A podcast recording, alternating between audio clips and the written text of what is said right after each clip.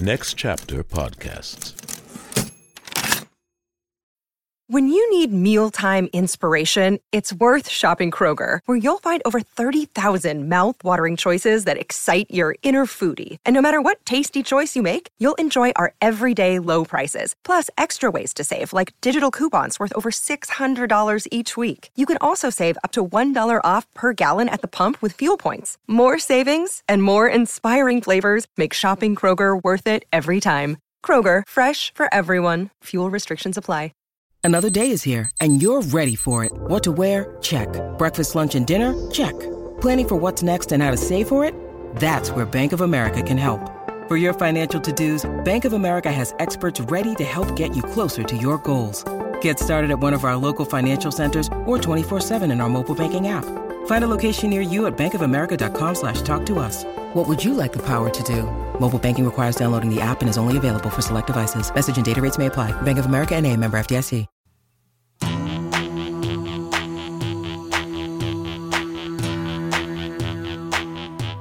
The 500. The 500. JM been walking us down through that 2012 edition, so it ain't nothing too new. Hundreds more to go, and in need of a friend. The king of thieves for Angelo, talking the 500 until the end. Talking the 500 until the end with my man JM on the 500, talking the 500 until the end.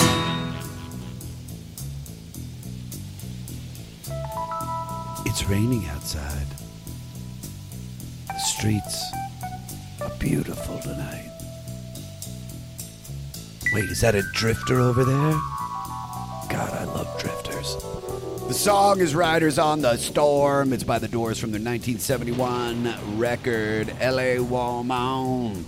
LA Woman. It's number 364 out of 500 on the 500. Me, Josh Adam Meyers. What's up, kiddies? How we doing, you doogly spoogly tooglies? Y'all having a, a week? Y'all doing stuff? Yeah, man, I love it out here in New York. I'm loving life. I'm at the Comedy Cellar. I'm a regular. I am uh, performing at the stand. Got an apartment. I am moving to New York City, ladies and gentlemen, and uh, we got a lot of cool stuff that we're about to do. Goddamn comedy jams in LA, New York. We're going to be in Austin. We're going to be in Vancouver. We're going to be in Houston. We're going to be in Cancun. Next weekend, I'm going to be at the St. Louis Funny Bone for six shows, headlining. Ooh, it's going to be a it's going to be a Dougal uh, spree of joy. And I want to see each and every one of you guys there. And then in August, beginning of the month, I will be at the DC Comedy Loft. So let me see you. Let me see ya there because I need to sell some tickets so I can buy Lecca some food. You know what else I need? I need you guys to join the Patreon. I I was doing a show last night at the stand, and this guy yells out from the audience. He goes, Dude, I love the 500. And I go, Are you a Patreon subscriber? And he goes, No. And I go, Well, help us. Because, and I mean this, guys, like, if you're a fan of this show and you love it and you listen to it every week, support it. I, I, I told uh, JT, my producer, we should just have a dollar tier because if we have a dollar, it's nothing. It's like it's nothing. But five dollars is much more. And if you're listening every week and you're on the journey with us, just throw us five bucks. You know, I want to set a goal. We, if we can get a thousand people, because I know we get like pretty decent numbers. I don't know why we don't have ad sales, but if we if you put in five dollars just a month, you get this great podcast, and then I can pay everybody. Because right now we're we're paying them out of my pocket, and I'm going broke, people. Hence why I'm getting rid of my Porsche.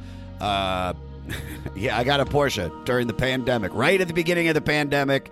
I got a Porsche. I was going to buy a house in 2020, and then I don't know if you guys heard, but there was this virus created in a lab, and it just took off the whole world's uh, economic system. Uh, I don't even know if what I just said makes sense.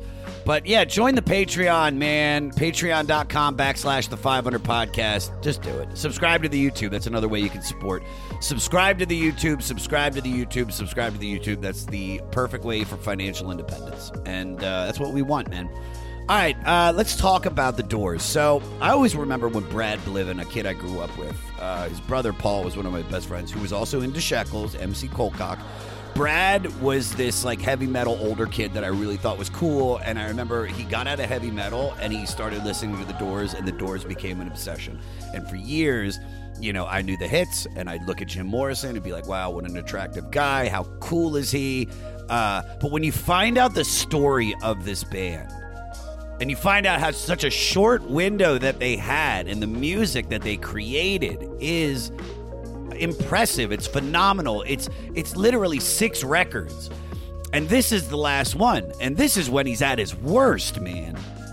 You know this guy is a full-blown alcoholic making this incredible record. And because of morty we have like some real inside stories uh, from the producer or like our, our buddy paul rothchild. Well dan is our friend but paul produced this you know i don't know if well you'll get to it. I'm, I'm fucking it all up. It doesn't make a difference. Like this is a fun one because my buddy the one and only David Koechner is the guest, and you know him from Anchorman, maybe Saturday Night Live. He's on. He's been on The Office. Uh, F is for Family. We're both on that show, and he's co-hosting the new season of America's Top Dog on A and E, which starts Tuesday, June 29th at 8 p.m.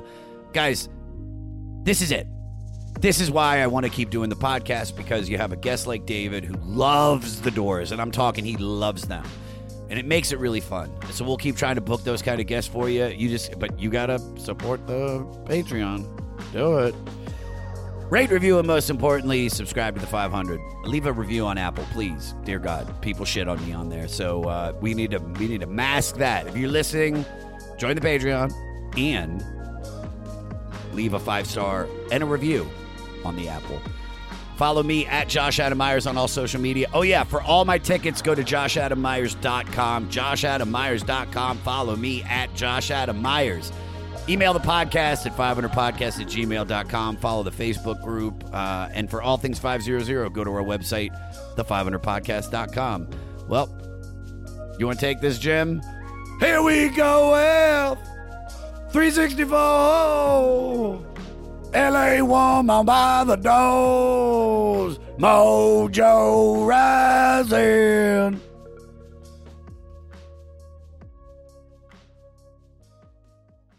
Oh, then I also have this one. So there's six. So I, yes, I do have all of them.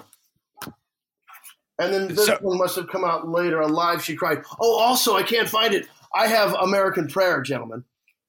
Nice. So, so you, you, this is, this is your band. This is your band. In in in the early '80s, yes, Yeah. because the resurgence happened. the The Rolling Stones cover happened in 1980. That was my freshman year of college. So I have a serious question to ask you. Please. You know how pale, wanton, thrillful comes death on a strange hour, unannounced, uncalled for, unplanned for, like some scaring, overbearing guest you brought to bed? Death makes angels of us all, with shoulders smooth as uh, raven's claws. That's all I can remember. I, Do you you did that as a monologue in like a Stella Adler acting class, didn't you? That was I felt it for a moment. I was like, that dude is dialed in. no, that was the American Prayer was the one that came out my sophomore year, and I bought that and I listened to. I loved it. You know, and Robbie Krieger was. You know, it's all obviously posthumous, but you know they're they're laying down all the music to it. It was so fucking cool. Um, but yeah, I, I knew that. Oh, you know, you guys will remember this one. Her cunt gripped him like a warm, friendly hand. Shit like that. When you're in college, it's just like, oh yeah, this is the real college experience I'm having. That's actually that's actually written on my aunt Gertie's tombstone, which is crazy. Which is crazy. It's insane that they guys had the same thing. A lot of people um, don't know she was the inspiration. So so it's so you're saying so you're saying in college this started or, or was it high Yes. school? 'Cause I might have misheard. So like so what was it? What attracted you? Why why did you suddenly be just like how are you suddenly on this podcast with every record being able to recite every line? What did you dig? Well, because I, I guess because they just they were rediscovered. What year did the Danny Sugarman uh, book come out? Morty? I don't know. I probably Uh, I want to say like either like 78 or like 80, 81. Well, it would have been it would have been probably 78 or 79. So probably Yeah. with the Danny Sugarman book, No One Here Gets Out of Live, that's where the resurgence of interest probably happened.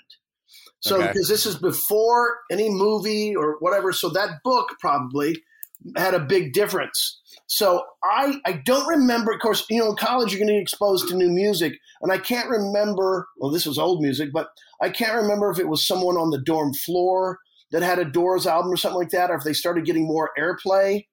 Uh, I don't remember the inciting moment, but once I was in, I was in. I was I was subscribing to Rolling Stone, so that might have had something to do with it. Because remember, he can't. He what is it? He's hot. He's sexy. He's dead. Right. Dude, I had, That, I that had was on the cover. that was on the cover of Rolling Stone. Uh, I had the fucking silkscreen of Morrison from one of these fucking out the, the one where he's naked, outstretched, wearing his leather pants that must have smelled like heaven. Um, Black, wait, uh, did, uh, please tell me you had a Doors Blacklight poster.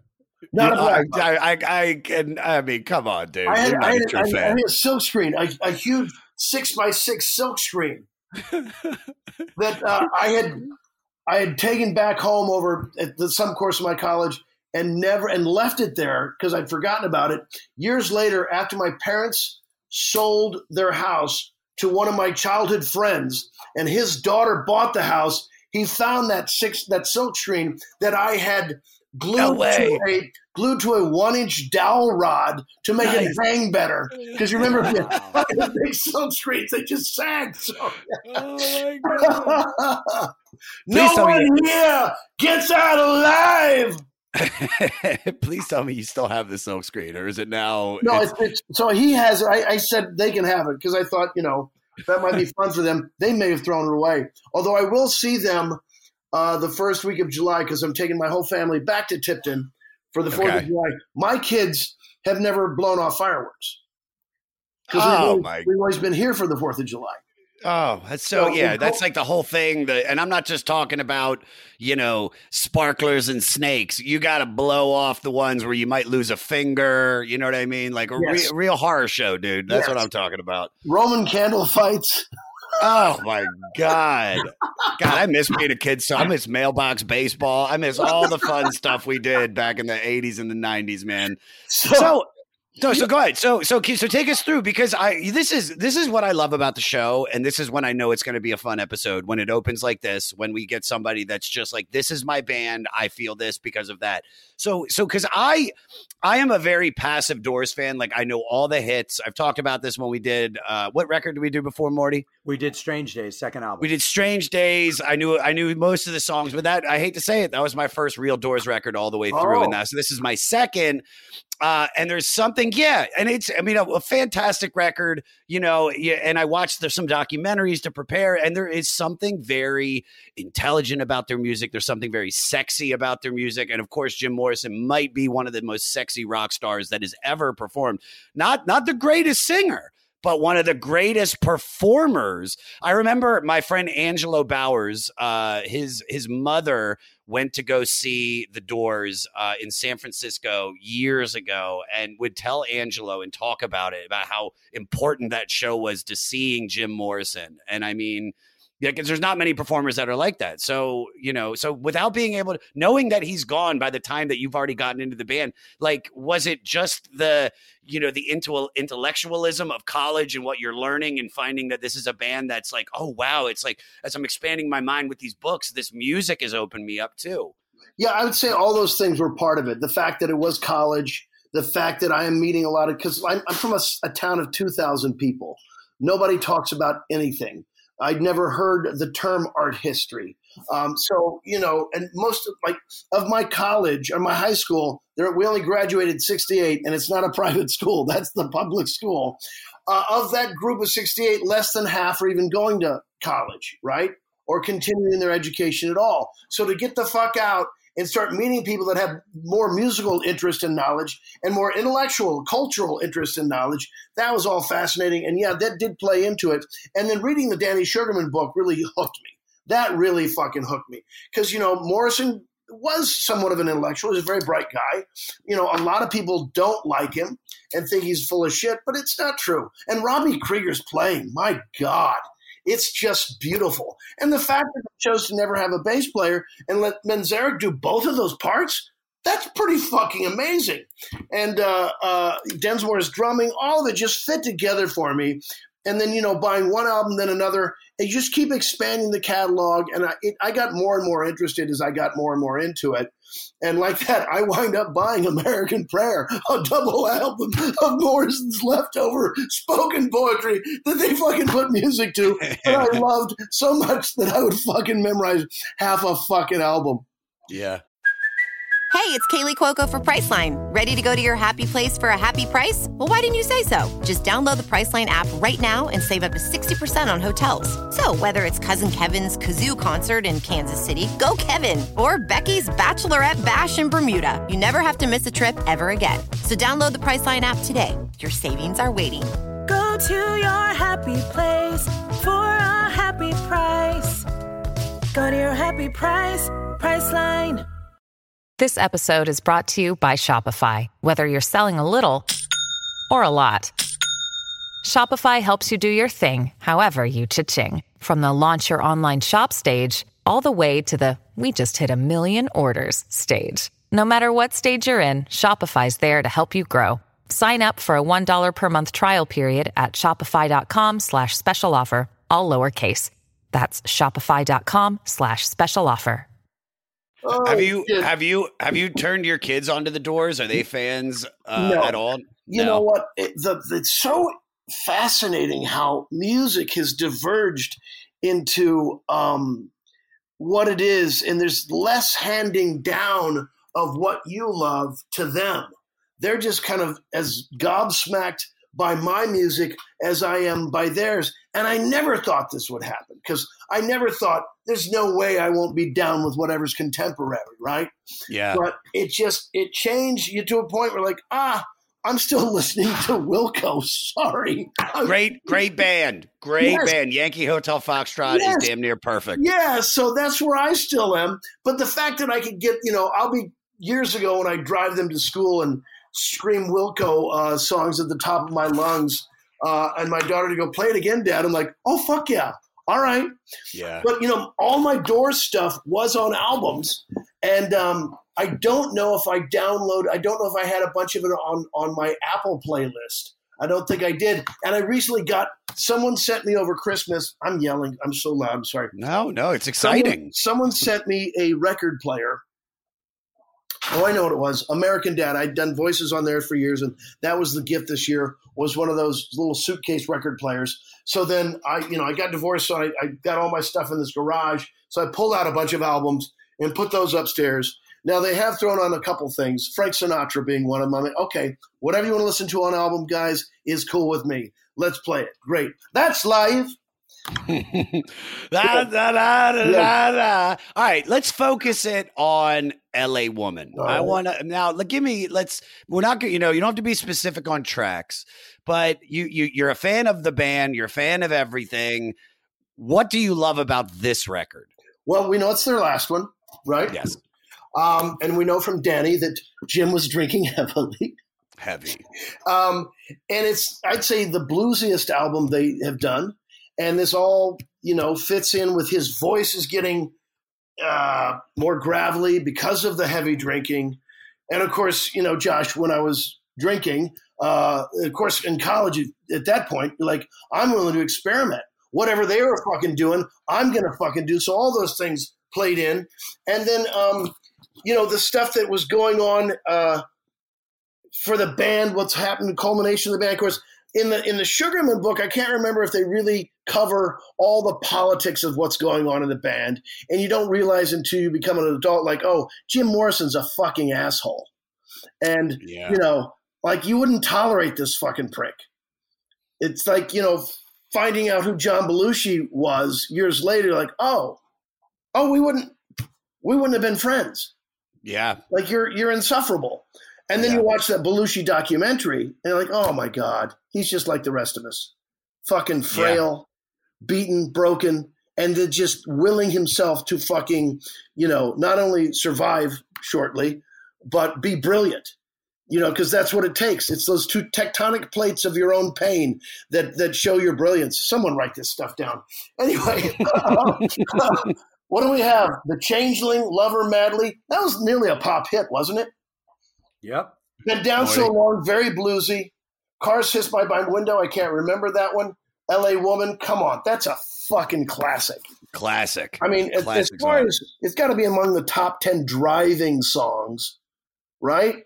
Oh At yeah. night- at even night, ri- even Riders on the Storm too. Riders on the Storm. It's like that's like you're going through the grapevine, uh, through you know outside, going towards like yeah, whatever is it? I can't think of the. Where's the the Six Flags? Fucking. Valencia. Thank you. Yeah. You're Awesome- getting out there, awesome the town. canyons. the Yeah, yeah, yeah. Yes, uh, for to have both of those songs on this album, "L.A. Woman" and "Riders of the Storm," that's fucking epic. And this is their their their, their sixth album, right? So they're not done. And No. you know, maybe there was more, but those are two hits. Was "L.A. Woman" a radio hit? I know "Riders of the Storm" was a radio hit. Yeah, they did an edit of they did an edit of Riders of the Storm that they cut out part of the uh, solo in it and made it a radio one. But yeah, the the Was, last it, was yeah. it five minutes long or was it six minutes long? The radio. uh, the radio edit I think got it down to like I think four and change Okay. when they cut Cool. out a lot of the solo. Because that's what they basically did. They'd always cut out. They'd go to Ray's solos or Robbie's solos and just go, "Well, we can't cut out the singing, Yeah. so sorry about all that work you put in to the instrumental. We're going to cut that out."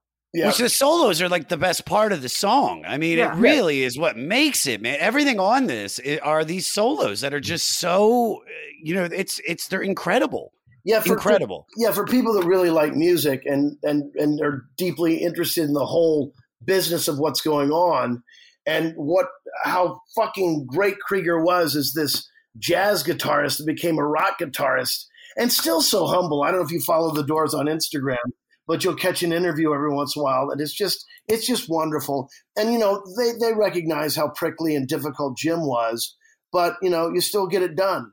And I remember I was seeing an interview with Robbie Krieger, and he, uh, his parents were out of town, and so Jim had gone out with his brother and got fucked up because they were supposed to spend the whole weekend writing.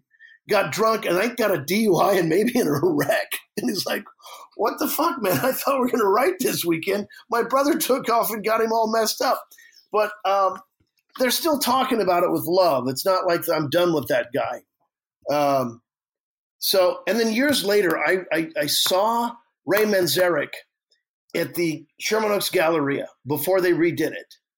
And he's coming down that top third floor escalator. And I'm going up it. And I'm like, holy fucking shit. This might have been what? 15 or 20 years ago. And I'm like, oh my God, there's fucking Ray Manzarek. What am I going to do? And I couldn't do anything. And I catch his eye, and he looks and he kind of grins, which is that kind of way of going, it's okay for you to interact with me. I, I felt, you know, but I also felt like since I'm in show business, I'm not going to do that. And I, I, I'm sad that I didn't say something. Why I didn't you? I didn't want to bother him. I get it. You know, I get but it. It's also it's hard to meet your heroes too, man. Yeah. Like you never know how the experience. I remember when I met Beck, it was just like, oh god, I was Oh, such a spaz. I was such a spaz. I think I said like a thousand words in thirty seconds, and he was just like, it scared the shit out of him, and and I was like, okay, well, I'll just I'll go back just to eating over here. I, yeah, I remember when I- met John Doe at Largo. I think I said "Holy shit" ten times in a row. What Yeah. what are we supposed to do with that? Holy shit! Holy shit! Holy shit! What's he supposed to do? It was like, oh, I'm not right. going to talk to you. he probably would have liked it because he's Yeah. a super nice guy, uh, former guest of the 500. So Right. we, We were- we had him up. He was very nice that night, and I was on the fucking bill. I mean, I'm, I'm going to be doing the show, and then you know, then you're in your head going, oh, I, I just revealed myself to be a fucking idiot, Yeah. and not very interesting. So We've been there, done that, dude. But but listen, it's it's it's you know you'll get another moment, you'll get another chance. Trust me, the universe is working in your favor. It just heard you say that. It's going to make sure you get to do it. With Yeah, there John, if not Ray. All not right, so so like like I think we kind of we already mentioned it. This is a really good album. Yes. This is a blues record. It's got some. It's got some. You know, stuff that might not even be called blues, but the hits on this are iconic. I do think there are a few misses, but the but the ones that are good are so good that it just completely cancels out the stuff that I really didn't feel as much. Right. Um, is this Fat Jim? Yes. This, is, Fat Jim. This is as fat as Jim is ever going Oh, yeah. to get. Yes. Yes, he- Nice. this is his Elvis phase. He'd been uh, drinking a lot of beer, so he he'd left this. He became a just a dedicated alcoholic. Yeah. So he's not. He's. I don't even know how much he's getting high. He's. I don't think he's experimenting too much with uh, hallucinogenics anymore. He had just become a hardcore alcoholic. So now you're just in your least interesting phase of life that you'll ever be in, right? Yeah. This is where it goes. So Well, now, actually- you're, now you're just that- a drunk, but he's able to still put this together. Pretty amazing. Yeah. Well, that actually makes sense to hear that he was just focusing on the alcohol for this record because this does have a lot of alcohol fueled like moments where you're like, oh yeah, this guy is just wasted.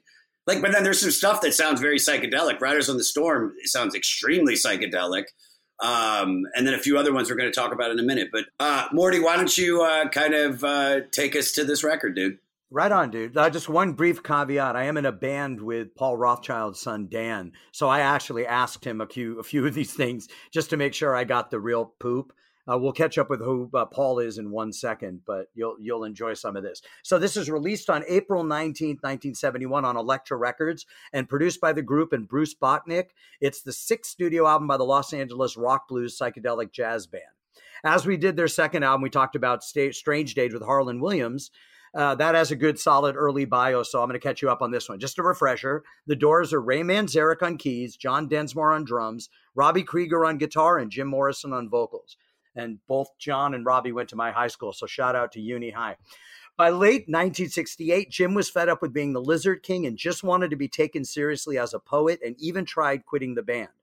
He stuck around but continued to break on through the boundaries, which reached a head at a concert in Miami in 1969 when he reportedly flashed his penis to the crowd. As you do. This result, yes, as yeah, this resulted in his arrest, conviction, and sentencing for charges including lewd and lascivious behavior, profanity, and public drunkenness.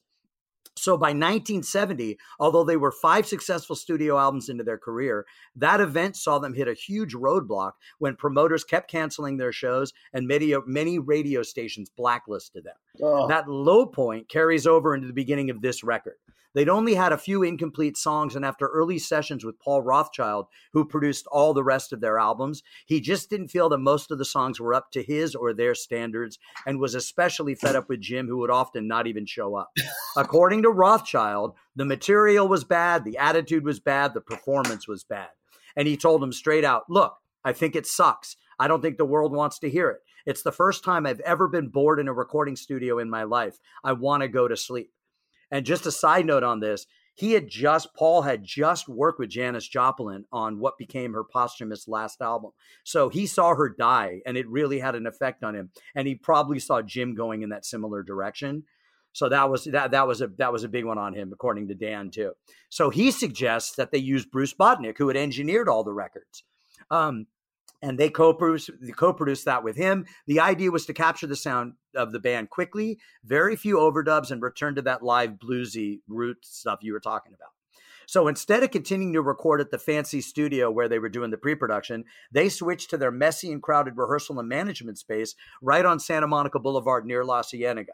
So for all you Doors fans, there's Barney's Beanery, where we know Janis had her last drink and we know Jim used to party. There's the Altanita, the hotel where Jim used to live at. Across the street next to Alan Ed's, right over, was the Doors rehearsal space. So that like one little corner had all, and then there was an Elektra studio. So right there, that was all of that. And I think now it's a Shake Shack. Yeah, it, yeah, It- right no, next to it it, is. right next to It- Shake it- Shack. It's it's it's because me and Angelo used to walk by there all the time when we were doing like this open mic that was right down the street, and there was the sign out. It was like a it was like a pink building, and it said, you know, uh, this was recorded here on this date, and blah blah blah, and it was just great. So and then the, and my cheeseburger, the cheeseburgers at the Shake Shack, just you know, they hit a little sweeter. You know what I mean? Because it's like you know, there's a little history behind it. Josh, you should do a. a- Is is there a rock and roll tour of this got recorded here and there in L.A.? Uh, there, there, Mm, there is when they're there- in my car. There, but there should be one, but it should be very. It should not be common. It has to be someone that really loves music and they had to pay a hundred dollars. Like you're not you're not you're not paying fucking twenty five dollars, and it's actually fifteen with a discount coupon. It's a fucking walking tour. Maybe it's two hundred dollars. Make it three. Come on. Four hundred dollars, and you get a Shake Shack burger at the end. you get a Shake Shack, yeah, Right. dude. right Love next to where right next to where Jim. In fact, here you like this. So not only do they record in this rehearsal studio where they pull in the console and everything's jammed in, Jim actually goes and starts singing songs in the tiled bathroom for acoustics. They take the door off of it. Um, it's still a working bathroom, by the way. So Nice. although although Ray played keyboard bass live, we talked about they always recorded with a hired bass player. For this album, they got Jerry Scheff from Elvis Presley's TCB band and many many other hits as well as rhythm guitarist Mark Benno, who had recent success with Leon Russell as the Asylum Choir. So the album's recorded in just six days, mixed in an additional week, by which point Jim had already taken a break from the band and left to go to Paris with his girlfriend Pamela Courson and uh, figure some stuff out. Although she band, really look like? Does she really look like Meg Ryan? She- uh, you, you can you can see lots of pictures of her, a lot, more, a lot more kind of hippie, plain sort of. thing. Adam, pull up a picture of her. Yeah. Okay. She yeah, was kind a- of redheaded. Yeah, she's a ginger. Yeah. Yeah. And she, uh, yeah, she actually, there's lots of photos. You'll love this. Look them up where you can see Jim and she and Jim, or she worked at a clothing shop on like Sunset Boulevard, and Jim would like go visit her and he'd like get dressed up by her and they'd like take weird pictures with like whoever was there. So there's some really wacky pictures of that era. So he goes to, he goes to Paris.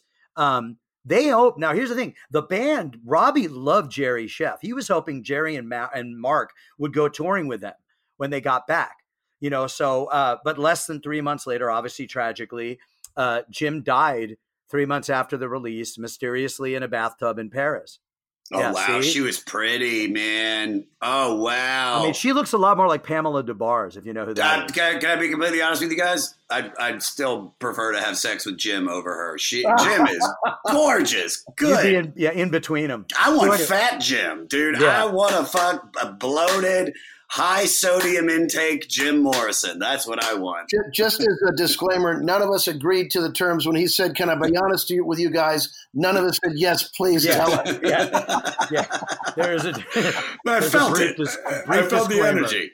yeah So, he got- anyway, it took six days to record.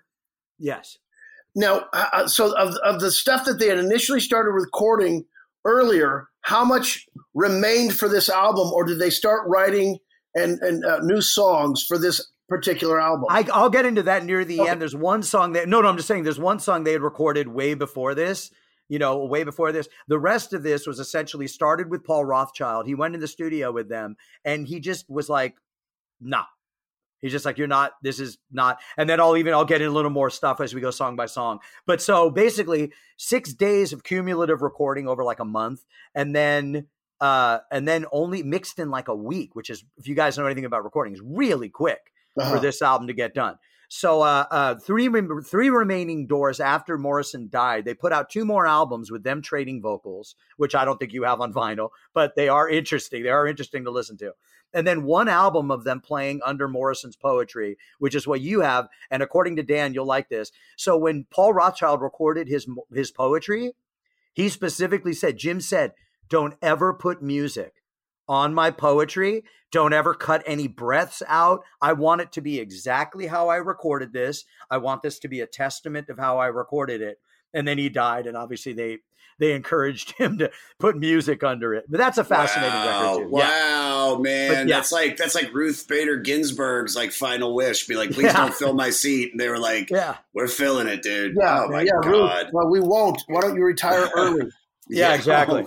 So Densmore rarely participated in any of the later reunions due to his tinnitus, but Robbie and Ray continued to play together periodically until Manzarek's sad death from cancer in 2013. The Doors became the first American band to have eight consecutive gold records. That includes the other ones, the live and the and, the, and 13 Wow. have sold over 100 million records worldwide and were inducted into the Rock and Roll Hall of Fame in 1993. Good Wow. for them. Good for them. Yep. they deserve it. Oh, yeah. I want Fat Jim. Uh, all right, let's uh, let's dive into this record. We're we're gonna we're gonna cover a few of them. Uh, and these, I mean, the ones we're going to cover are just fantastic. The first one we got to mention, we always got to mention the opening song, uh, "The Changeling." Uh, this is so. I we, you said it earlier, David. This is a blues record, and yet this is a funk song supreme. Uh, Adam, play the intro.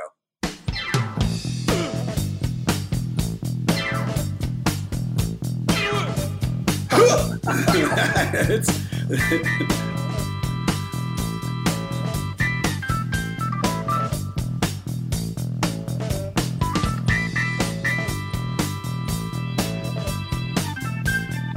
This, I mean, this could either be James Brown or uh, the music from Debbie Does Dallas. It is, it is everything I masturbated to in my dad's porno collection. So it was the first song they recorded for the record and owed a debt uh, to R&B and soul artists like James Brown, Lee Dorsey, and Lowell Fulson. Um, great song, great way to open the record. Definitely doesn't sound like the rest of it. Uh, Morty, is there anything to add? Yeah, man. This uh this is you know we, we were talking about Jim was putting into what was going on in his life. Even though he wrote the lyrics back in '68, this really captured the change.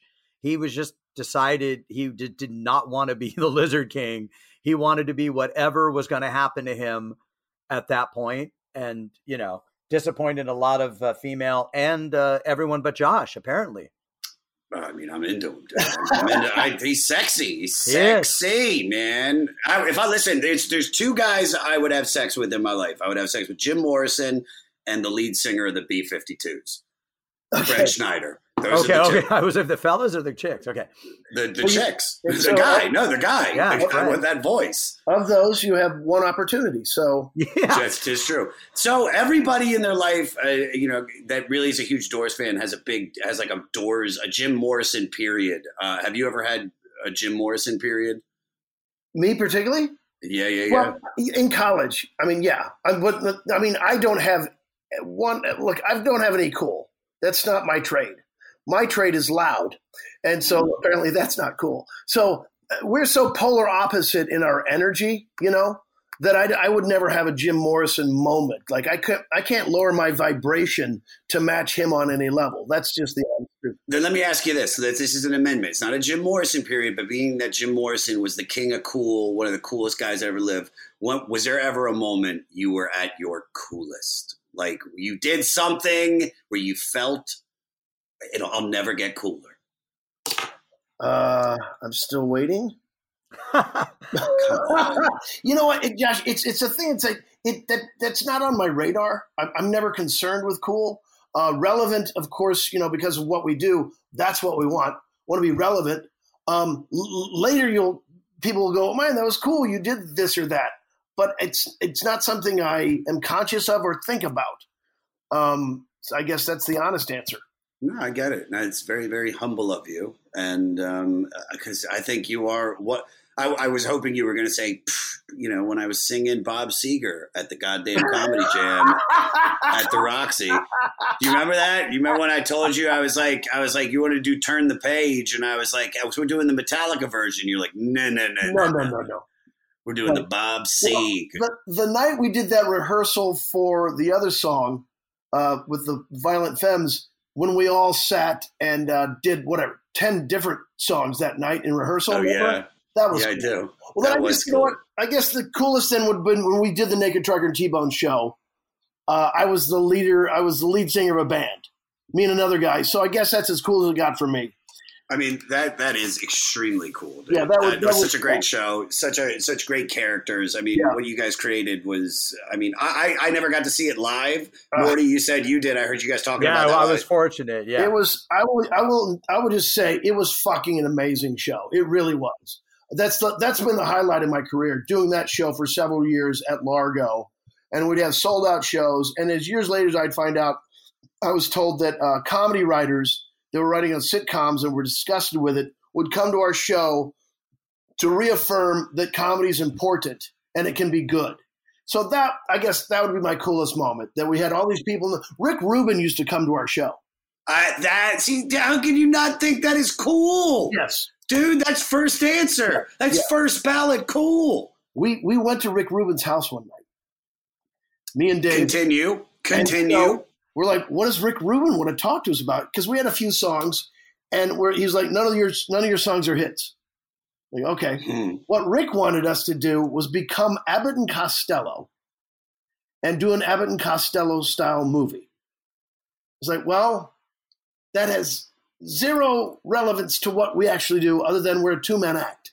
But the naked guy is the straight man here. So this Yeah. whole thing, the whole it's it's you know, you can't you don't never want to describe it as meta, but it kind of was.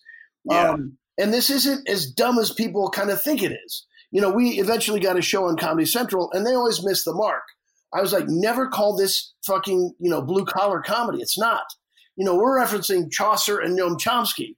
So don't fucking call us, you know, the blue collar comedy tour. So you know what they did? They called it Roadhouse comedy. And we Nothing like no one knows how to fuck something up more than Comedy Central, That's dude. truth. Cue the goddamn comedy jam. that's that's true. I, like, what do you guys? How, how are you even on the air still? Are they? Is it still on the air? Barely, barely. And I love, I love. There's a. They got rid of ninety percent of the execs. The only one that survived was the one that knew what he was doing. Love you, Ryan Moran. If you're listening, I love you, buddy. I love you to death. That would be the coolest time for me. When yes, I was I was I was one of two people fronting a band, and uh, damn, that was fucking electric, and it was fun, and uh, yeah. And oh, Rick Rubin, the Rick Rubin story. But basically, that was it. He sat us down. We watched a bunch of old Evan Costello stuff, which I'm a fan of. But I was just like confused. He, like he wanted us to go out and write um, an Evan Costello version of our show as a movie. And it just, I mean, Morty, you saw the show. It, that just that wouldn't work. Well, you know the thing about like, and by the way, my like I was saying, my friend Mike Rotman, who was a writer on on a show at the time and was in that circle with everybody, and Sam Levine, you know, and Sam Levine, all these guys, they used to talk about that. They used to go, "We'll go to Largo to watch this show. It's genius." Because of what it is, because on the surface it seems like you were saying, it seems like a you know like a hee haw, you know when you first see it it's it's like the anti hee haw because when you look at it so for those of you that don't know there's a tall dude holding a guitar who's ostensibly looks like he's naked and he's wearing a trucker hat and he's just standing there and he's playing the songs everything and then you have david as as as t-bones who is you know really the heart of the i mean you know the, the you were saying like uh, uh goober what david or um Yeah, Gruber Uh. Yeah, right is he's the straight man it was an interesting dynamic. Uh, and gosh darn, it was fun. And we had a lot of great laughs, and we had uh, a lot of great songs. I thought. Ohio, ready for some quick mental health facts? Let's go. Nearly 2 million Ohioans live with a mental health condition. In the U.S., more than 50% of people will be diagnosed with a mental illness in their lifetime. Depression is a leading cause of disability worldwide. So, why are some of us still stigmatizing people living with a mental health condition when we know all of this? Let's listen to the facts and beat the stigma. Ohio, challenge what you know about mental health at beatthestigma.org. Welcome to us talking about our podcast for a minute. What's the name of that podcast? That's Axe to Grind, uh, and right now you're going to be getting a little, little taste of it, right down to the shaky microphone and all. And my name's Bob. And my name's Patrick, and usually we're joined by Tom. Tom's the best. Tom has a real grown up job that requires him to be at work, but we talk about decidedly not so grown up things like Hardcore music and things that people that like hardcore music tend to like. so that could be the latest shows, uh, revisiting classic material, talking about the new classics, um, all the little dorm room nonsense that you imagine from uh, niche music podcasts that, that you either love, want to love, or hate. Yeah, imagine all the emotions that you have towards a genre that that uh, has impacted your life, uh, and then condense them down to an hour to two hours a week. So triangulate your speakers. Think about jumping off the bed, singing along, dancing like an idiot, and listen to Axe Grind podcast. All right, let's uh let's let's move on to let's move on to Love Her Madly, okay? So, all right, next song, Love Her Madly. So Robbie got a new 12-string acoustic guitar and wrote this about his often contentious relationship with his girlfriend Lynn. As he described it, every time we had an argument, she used to get pissed off and go out the door and she'd slam the door so loud the house would shake. Ooh, I've been there, dude. The title was based on a line uh, Duke Ellington would tell his concert audiences at the end of his performances We love you madly. Robbie, who had written a bunch of their songs, including the lyrics, was encouraged by Jim to occasionally throw in something confusing to challenge the listeners. On this, that was All Your Love Is Gone, so sing a lonely song of a deep blue dream, seven horses seem to be on the mark. Uh, besides being their highest charting last pop hit, the song's easy feel allowed Jim to croon like one of his idols, Frank Sinatra. Uh, play the best part, Adam.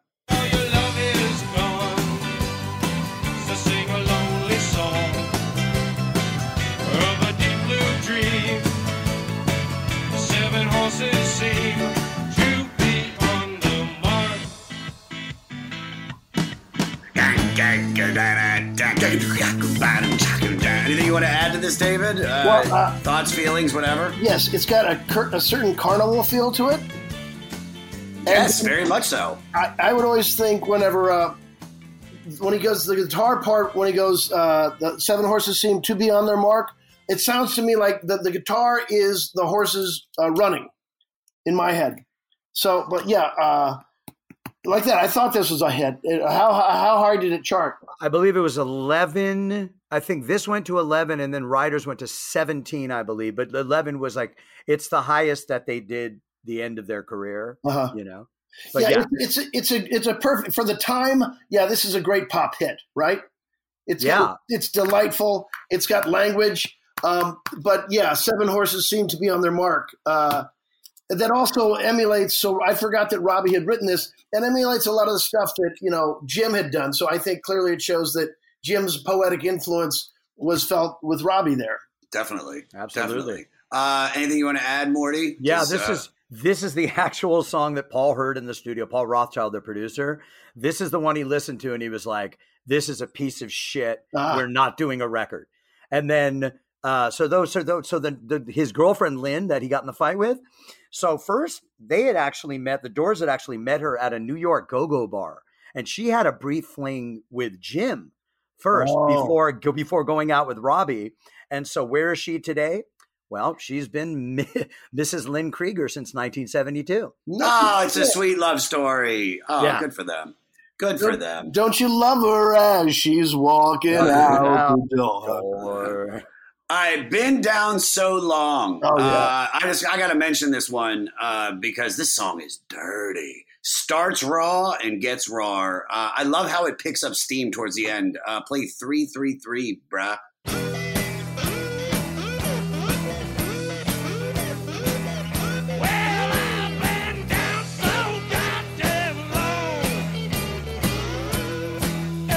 He is wasted.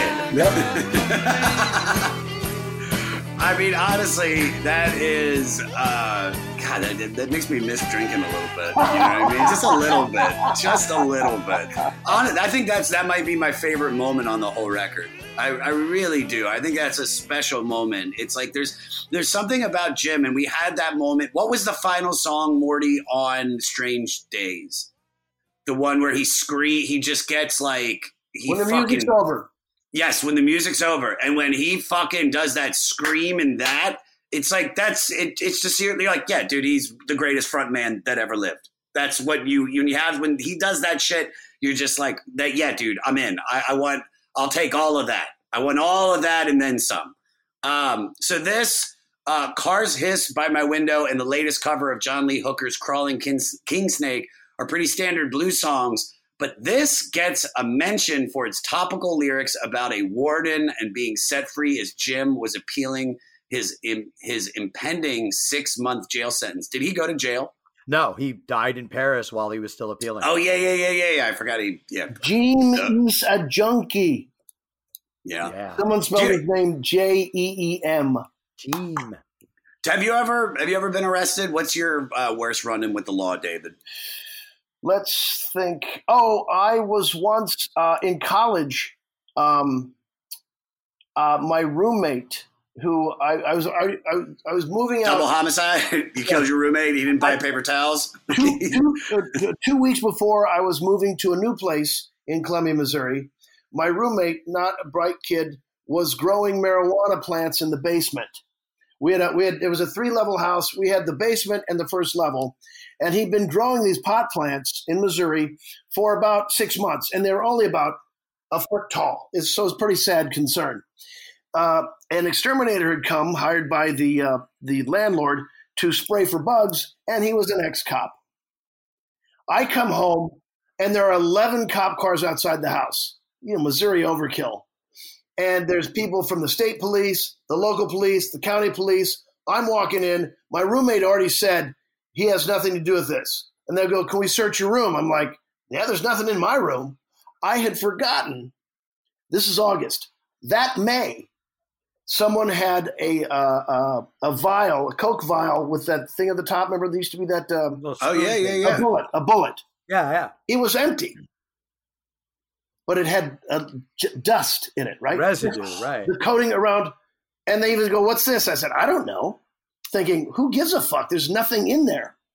I was a, I was arrested for felony possession of cocaine. Wow. For coke dust? Yes. What happened? Uh, I got a one year suspe- suspended sentence, and then it took me forever to get through the the uh, red tape of being able. To, I was on my way to Chicago. I was going to move to Chicago six months after that. It took nearly a year before I could actually move to Chicago uh, to start studying at the, uh, the second city, uh, which maybe was, maybe was a blessing in disguise because then I ended up meeting all these right people at the right time. But um, so yeah, I, I, hired a lawyer for a thousand bucks. Any lawyer would have gone, "We need an independent test," which would have said this case is getting thrown out because there's not enough there for an independent test. There was nothing there. Just flakes, dust, Dust. And my friends were like, You know why? You know why there was nothing there? Because you did all the coke. Yes, you did all No, of it, it. was, it was a graduation party from that last May. Everybody was doing twenty five dollars worth. Like there's eight people sharing twenty five dollars worth, so no one's really getting anything, right? Yeah, And they were- they're like, Anybody would have taken that final little uh, bit and put water in there and just Just drank get it or freeze squeezed or it something. whatever. Right, right. I didn't even, Yeah. think, you know. So did you, do you ever do you ever see Tim Allen and go sup? When you see him? How many years did he do? Five years. I don't know how long he did, but there, nobody. That's all anyone could talk about was like that was the last cool thing he did. Ah, that, that Yeah. might be that might be very true. Um, all right, let's um, let's move. So then, car hissed by my window. I want to get to L.A. Woman. Let's Yeah. get to L.A. Yeah. Woman. Come on, right, guys? We Yeah, got to oh, do yeah. L.A. Woman. Morty's got the orange water cup. I hope I get my blue water cup out here from L.A. you know, Oh, I'm in, I'm in right. yeah, because that's the only cup I got. All our Um, Target, our Target merch. Yeah, is that where he was from? I stole it from one of my roommates. Oh, yeah, because he was a pot dealer and he, we got busted. No, I'm just kidding. Um, all right, L.A. Woman. So this song, uh, like I said earlier, it's just it's so special to me because I, I shared that moment with Angelo walking by that studio. We used to always stand there. We used to smoke pot there. It just felt really, really cool. So it was really nice to be able to like dig into this and then find out a little bit about the history everything about this song rules. Ev- and I mean fucking everything about this song rules. The lyrics, the keyboards, uh, the sections, but most importantly, this part right here. Play uh, 455, Adam. I,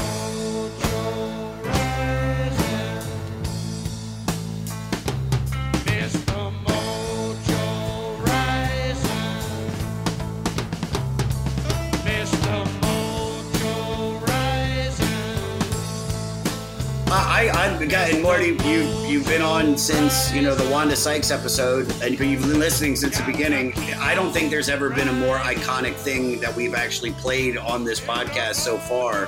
That I mean, that is just so iconic.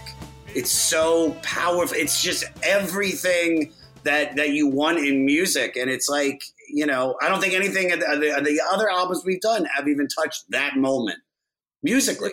The And- real and- live, yeah, not a lot of not a, like John doesn't get enough credit for his drumming.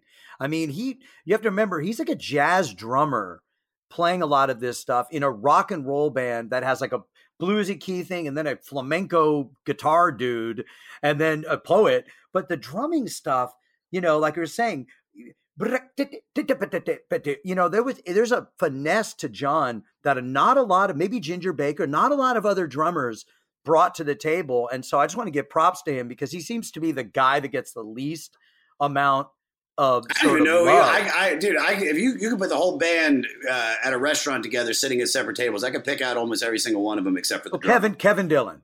He's the guy Kevin Dillon. Oh, plays in the Kevin, yes, okay. Yeah, yeah. I- I- okay, there you go. You mean you go. Johnny Drama? Yeah, Well, Johnny, Johnny Drama. Drama. Johnny Drama. Yeah, no. So he was. Yeah, he. Yeah, he doesn't get enough there, but you know, everybody knows this is the anagram of Jim Morrison. You know, made into Mr. Mojo Rising. He took his letters and moved them around and did a little word word puzzle, and so you end up with Mr. Mojo Rising, not with a G, because Jim Morrison doesn't Oh. have a G in it. But So, yeah, So Ray uh, described this as a song about driving madly around uh, or down the LA freeway, uh, either he- heading into LA or going out on the 405 up to San Francisco. I don't know why they would take the 405 to San Francisco. I mean, Yeah. the five is so much better. Or you could take the 101 where it's a scenic view, or you could take the one, which is just gorgeous. Uh, you're a Or, or beatnik on the bullet road. train. Oh, oh, I guess not yet. soon. Anyway, yeah. not the bullet you had. So, so, so they want you to be a beatnik on the road like Kerouac and Neal Cassady, barreling down the freeway as fast as you can go. Um, yeah, man, I'm I'm definitely gonna. Because that's the thing is that I haven't listened to this record driving yet because I've been in New York the whole time. I've been listening to it. It doesn't hit the same way on the subway. You know what I mean? Yeah. Um, As this far- is the law. Go You're right. As far as as far as cruising music, L.A. Woman's got to be way up there. Uh, just just just to get in a car and drive with that on there, you're you're going to be accelerating. Yes, you are going to be accelerating. And this is the longest song on the record and the last door's epic. Um, Morty, anything to add? Yeah, this is great. This song was only played once by the band in late 70 in Dallas.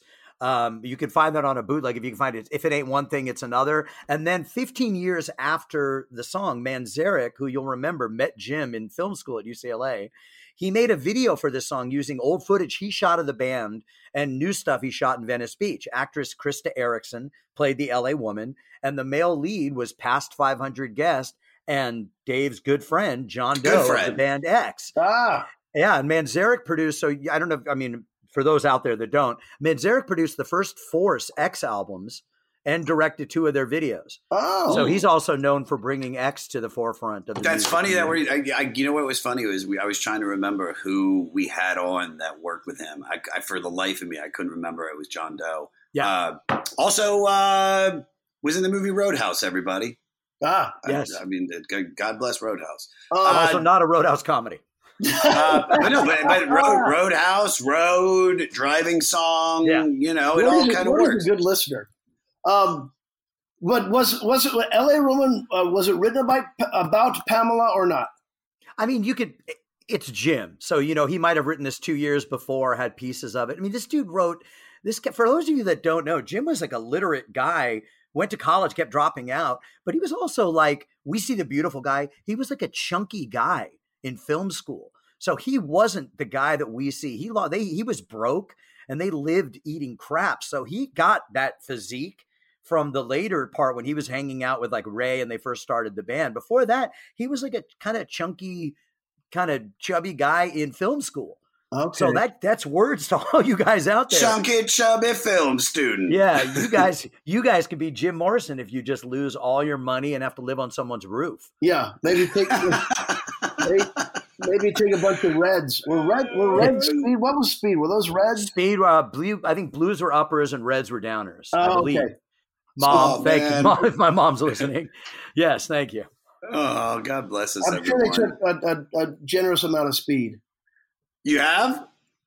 Do I know? Oh, you- no. oh, I No. thought you said you have a generous amount No, of no, no, speed. I was Ray, like, oh, Ray. all right. I'd say okay. when Jim when Jim got his physique cut like that, Yeah, probably Jim took, yeah, Jim Yeah, took dude. everything. If you guys don't know, for you of those out there that he's not a moderate, he was not a moderate guy. When he would go and they play places, people would hand him stuff, and he, and these were now that he would just take it wow. without asking what it was, without asking how many doses they were giving him. Ooh. He had done that lots of times. There's a famous one, either Denmark or Amsterdam, where like I think maybe Grace Slick or somebody was like, we were with him and people handed him stuff, and he like there he just took it.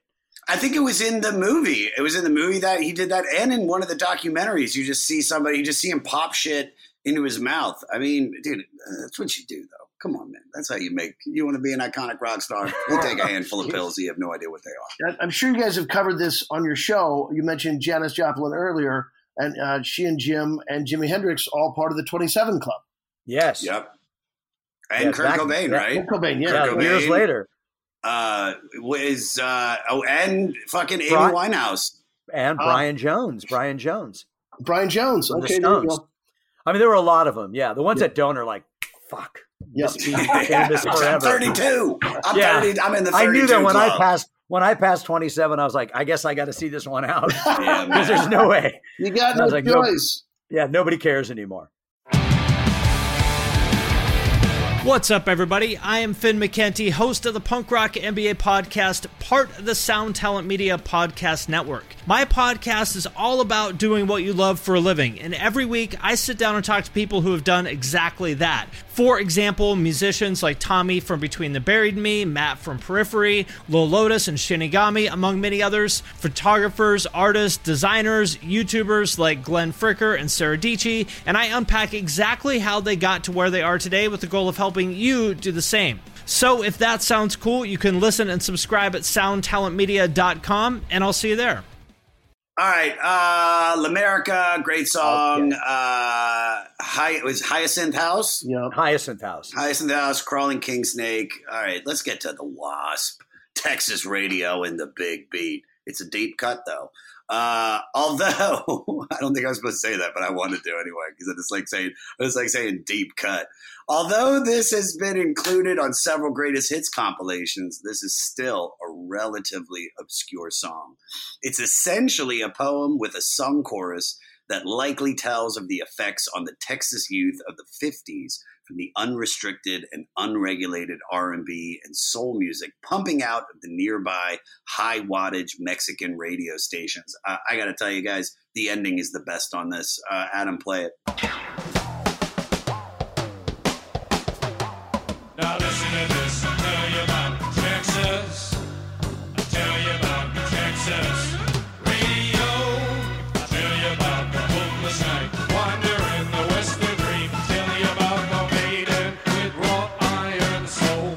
Fun. You know- oh, I just I, I felt like a radio DJ right there. I was just like, that's just ended, and I was like, that's fun. You're Ladd. listening to KWOK, the Quack, yo. You're listening to WASP, the Wasp. You know, and the cool thing too is the Doors are doing their own thing. They've got their own sound and they stick with it.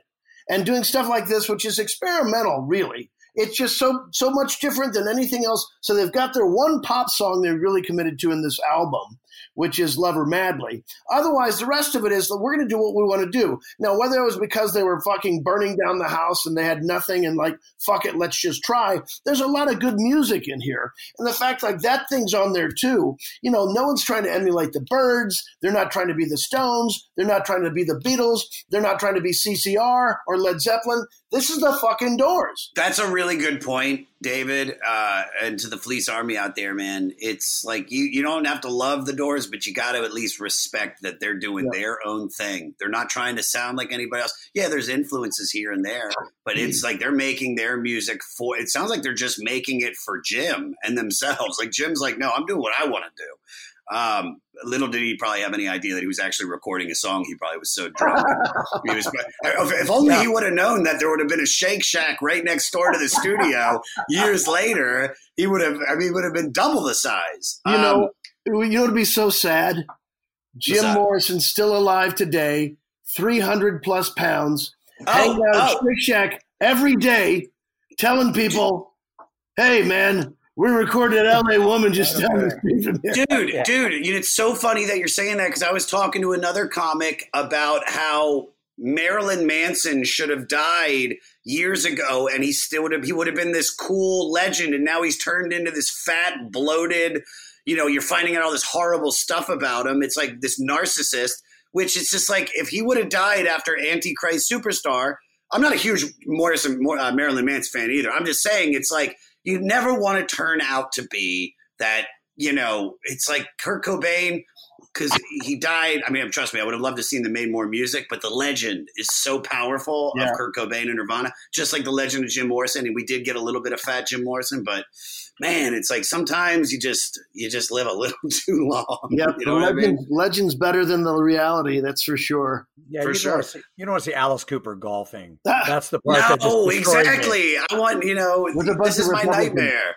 Yeah. Um, I want to talk about destiny, though. Was there a moment, uh, David, when your destiny was changed forever? Uh, yeah. When I was 13, I made the decision. Well, two things. When I was 10 years old, um, I'm one of six kids. I'm the third of six. And when I was 10, I'm there and I, I'm walking around the side of my house by myself. I'm walking around the west side of the house. And it's just the earliest stages of fall. And I remember thinking, I'm moving. I'm moving to the city. I'm going to miss my family. I'm going to miss my friends, but I have to go. I can't stay here. And so that was fourth grade. And then, um, so You moved out at fourth grade? No, no, that's when I, I that's when I decided. Everybody's talking. Yeah, you you're got right. knapsack on a stick. well, no, that's that's when I decided I'm leaving. And then uh, when I was 13, I remember standing by the tree out back, our backyard, watching the sunset, and I decided I'm going to be on Saturday Night Live. Oh. So those would be my two moments of destiny, I guess. Was uh, we, we we just had a buddy on that that got Saturday Night Live. Um, we had Jay Mohr on. We've had a few other people. We had um, you know I think we have Jay Farrell coming up. Uh, did you have a pleasant audition experience? Like oh, my audition was was glass. My- that mean? uh, by that that time, I'd already convinced myself this is mine. It's the uh, it's the most confidence I'd ever had with anything in terms of like uh, maybe that was my cool moment because like oh no this is mine, this is mine. The problem was I already decided I'm not staying six years in my head. I thought in my head like I'm going to get the show, I'm going to do it for three years, and then I'm leaving. Well, as they say, you know, you can divine things from the universe. The universe heard me, and so after a year, they said you can go. And for those that don't know, I mean, you, I mean, so you came up, you were talking about Chicago and the improv scene. So just to give, just uh, because this, you, you're, I mean, the only good thing about being old enough is the experiences you get to have with the people. You worked with Del Close. I mean, and not to take us too far off the excursion, Del Close is essentially like the father of improv. So like you got to work with the people that the the actual casts of SNL and all the and even SCTV actually came from. You know, it wasn't like an abstract when we talk about comedy. Com- this is like being fucking rock and roll heaven or something of comedy. You know, people never been knows Groundlings and the Second City, and but when I when I read it, I was like, you actually were with like the people that taught Belushi and the people that like so this wasn't like you came out of nowhere and you know just with stars in your eyes like you were in the place that Lorne pulled from Yeah, it was it was it was good. I was I was very fortunate. Like I said, you know, the fact that I got delayed, things may have been different, and maybe I wouldn't have wound up studying with Del. But the way it, it took a year longer than I thought to to get to Chicago, and then Del was teaching in earnest. Then I think a year before that he may not have been. So it may have changed everything. So things do line up for a reason. Uh, and I'm grateful for that. Del used to brag about doing light shows with the Grateful Dead. I think when they were still the Wizards. Um, was it the Wizards or was it? no the, they were the warlocks Warlocks. Thank you, thank you, thank you. Um, so yeah, he had a rock and roll pedigree as well, and uh, Del Close, who was the coolest, you know, improvise uh, improv teacher, but also in the late fifties had written a book called How to Speak Hip, and I remember. This was an ironic moment. There was uh, one time someone came to the class that wasn't supposed to be in it and was uh, uh, being disruptive, and he says, "Why don't you get out of here, you fucking turkey?" I'm like, Jesus, you turkey. Jeez, How does he hip? Oh, anyway, Del. Close, the best. Uh, but Bill. Murray said it. Uh, the work Del Close is doing is more important than the pyramids. I mean, you, that you know, Bill Murray's the epitome of cool. So, the but- coolest. yeah. All right, let's get let's get to Riders on the Storm. So this started with the band jamming the Stan Jones written 1948 country western hit. Okay, pull it out, dude. Yeah, I love that. The I love the show and tell, man. And, and Dave, I gotta tell you this right now, man. The, this, doing this with you is making me just I fall in love with with this podcast. It's so much fun having you on, buddy, because you are just you're great. Uh, so it's it's uh, from the 1948 country western hit "Ghost Riders in the Sky," a cowboy legend made famous by Vaughn Monroe. Uh, Morrison added lyrics inspired by poet Hart Crane, philosophers Friedrich Nietzsche, and Martin uh, Heidegger, his relationship with his girlfriend Pamela, and Billy Cook, a drifter, love drifters, who, while hitchhiking to California in the 50s, murdered six people, including a young family man. Uh, one of the eeriest elements is definitely Jim whispering under his vocals. Uh, the keys, though, are, are the king of this song. Uh, Adam, play it.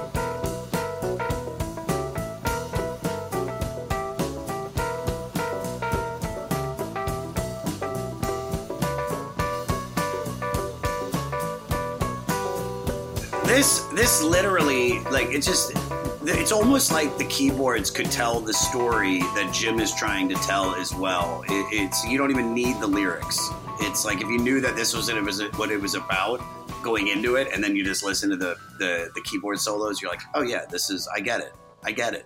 Because it gets all over the place and uh, beautiful. Is there anything you want to add to this, David? Well, just the, you know, like again, the Doors sound is all happening here. Everyone's doing their part. It's it's authentic to who they are. He's playing fucking jazz keyboards in a way, isn't he? Really, Yeah. it isn't rock and roll, but it is rock and roll.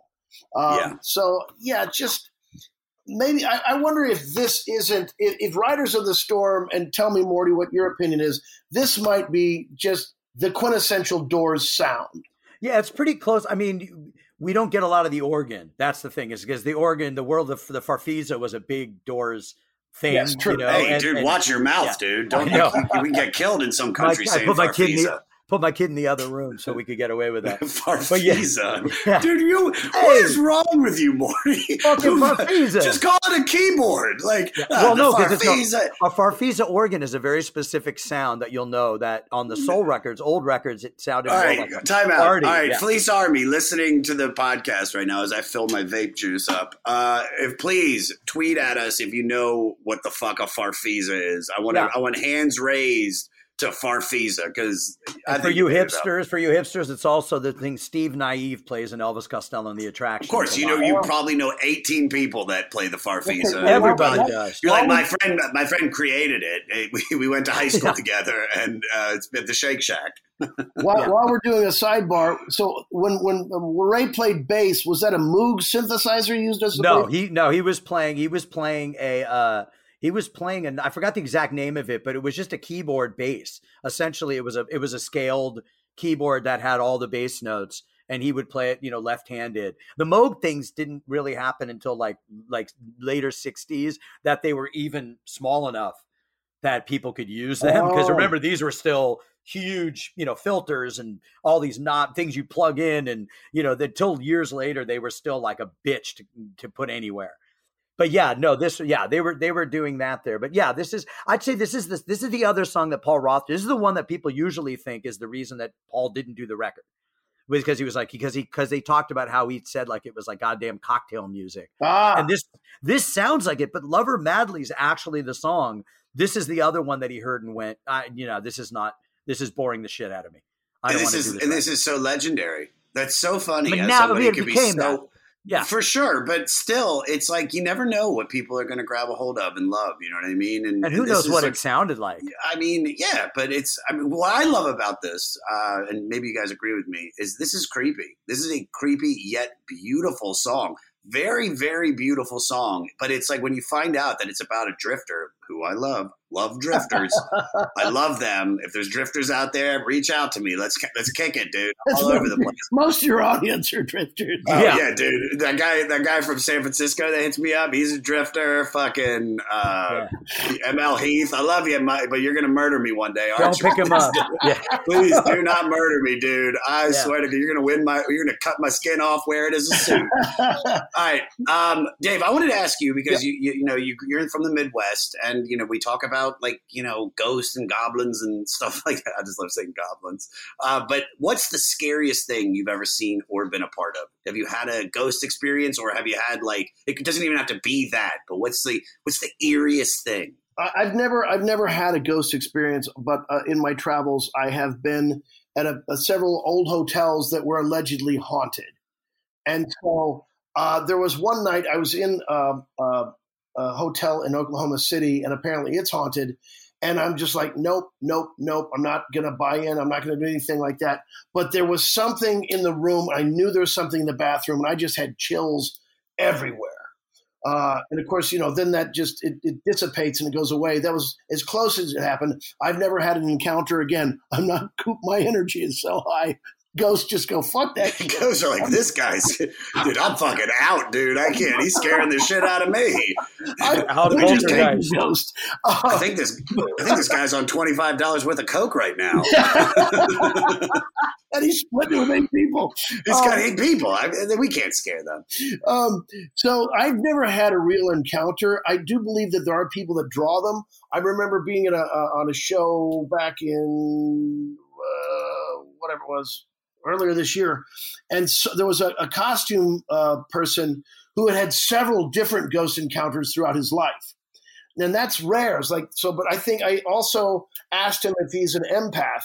Now, an empath is, in my mind, not something who's empathetic, but they receive different things. And he also could hear, like you would, I forget how he received, whether it was in dreams or auditory. So there are people have a different um, spiritual energy. And so you might just have a proclivity for being able to contact spirits. I don't know. But yeah, they don't necessarily come to me. But by and large, I do believe most people don't get hurt by ghosts. I will ask this: uh, on Riders of the Storm, do they use waves? Do they use waves crashing, or is that actually recorded? Rain, uh, it's rainstorm thing. They also did some. Uh, I'll, I'll get to. I'll I'll do a quick sound effect thing Okay. because it's pretty. It's kind of spooky. Okay. Uh, is there anything you want to add, Morty? Yeah, yeah. So this is eerie. We're talking about the hairs on the back of your neck. This one, when I say this, in early '71, while they were mixing this, right before Jim left, they added those thunderstorm sound effect things that they added on there. And then Jim, if you listen closely to this song, a lot of people don't know this if they're not avid sort of listeners. Jim whispers under the entire track on the verses. So he's riders on the storm under his vocal, which gives Wow. this really eerie feeling to this whole thing. That those whispers were the last thing he ever recorded with the Doors. Wow. So when you listen to that, the riders on the storm is the last. It's ugh. Let's go to that. Um, Jim actually wrote a screenplay based on Billy Cook, uh, Josh's favorite uh, drifter, called Love The Billy. Hitchhiker: An American Pastoral, and he intended to play the lead. And years later, if you're familiar with the Rutger Hauer C. Thomas Howell movie, The Hitcher, from Yes. 1986, based on this song. Wow. Yeah. Hey, dude. Yeah, based on the, the guy who wrote Could the you have- script said. Could you have gotten a this- Could you have gotten a creepier dude to be in it than Yeah. Rutger Hauer? He's seen. He's seen the what is it? I forgot the Blade Runner. I've seen the, the something ships. I was gonna say I knew you knew it. I knew you knew Yeah. that you were gonna go. Here we go. And scene. Yes, I think he, he may have improvised parts of that. He wrote that. He wrote. Yeah, apparently okay. he just improvised.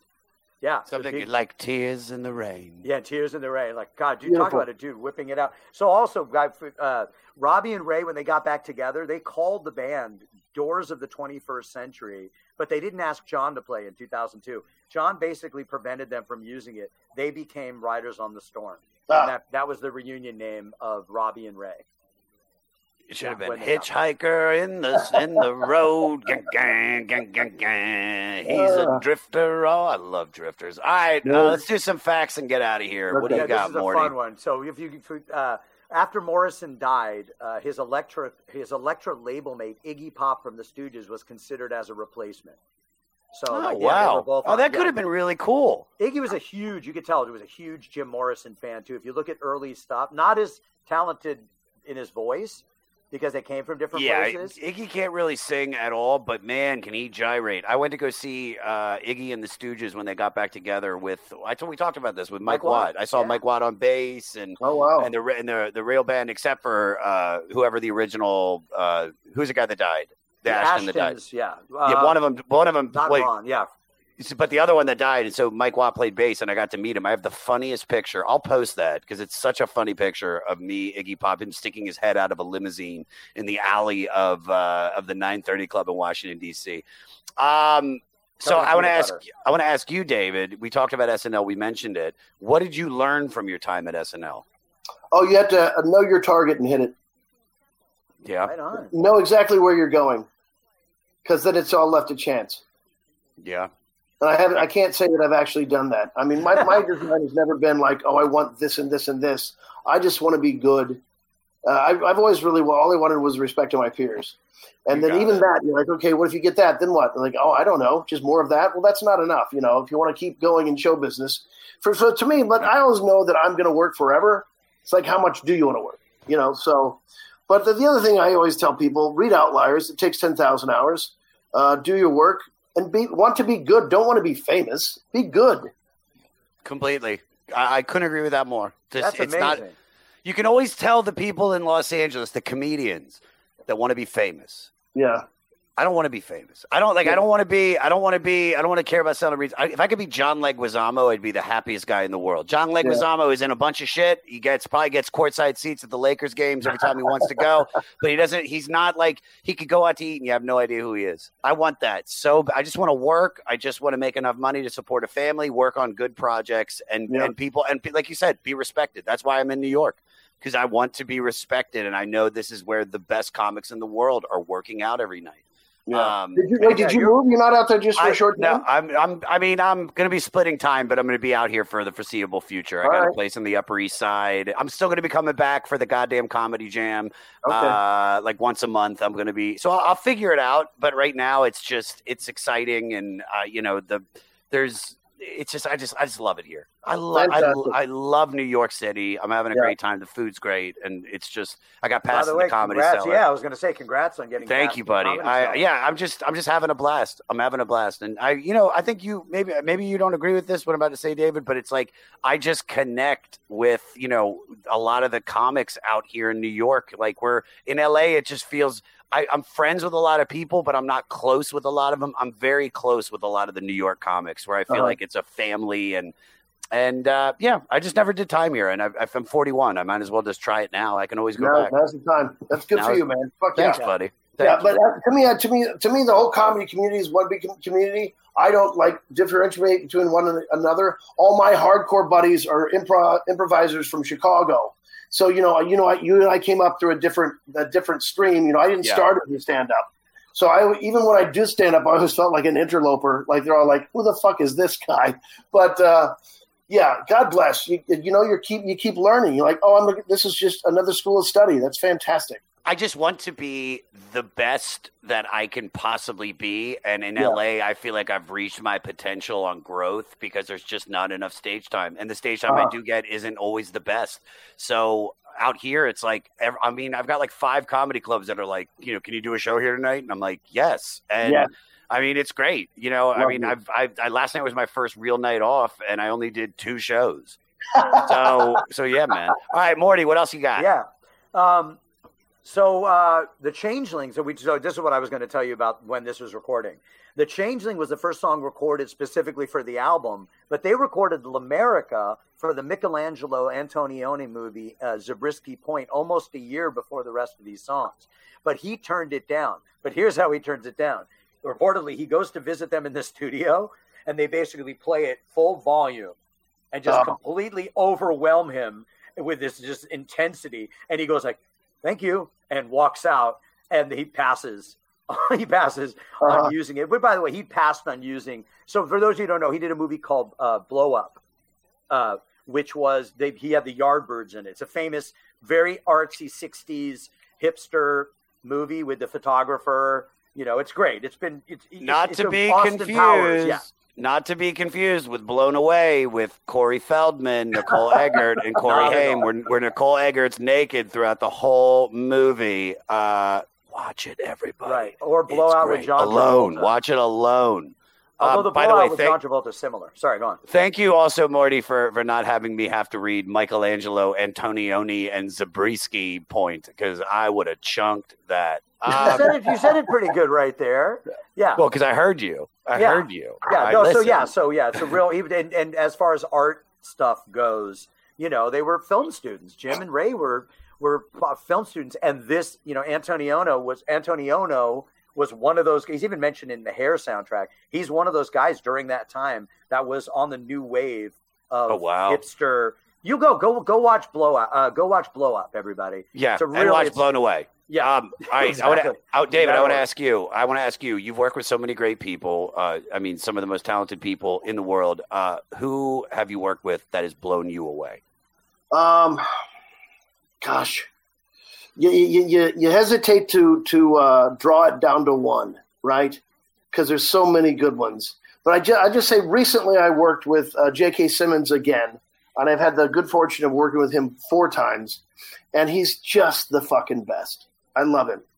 So J.K. Simmons, for those uninitiated, he's in your farmers commercials, but before that, uh, he was in a ton of different series, and he was on Broadway.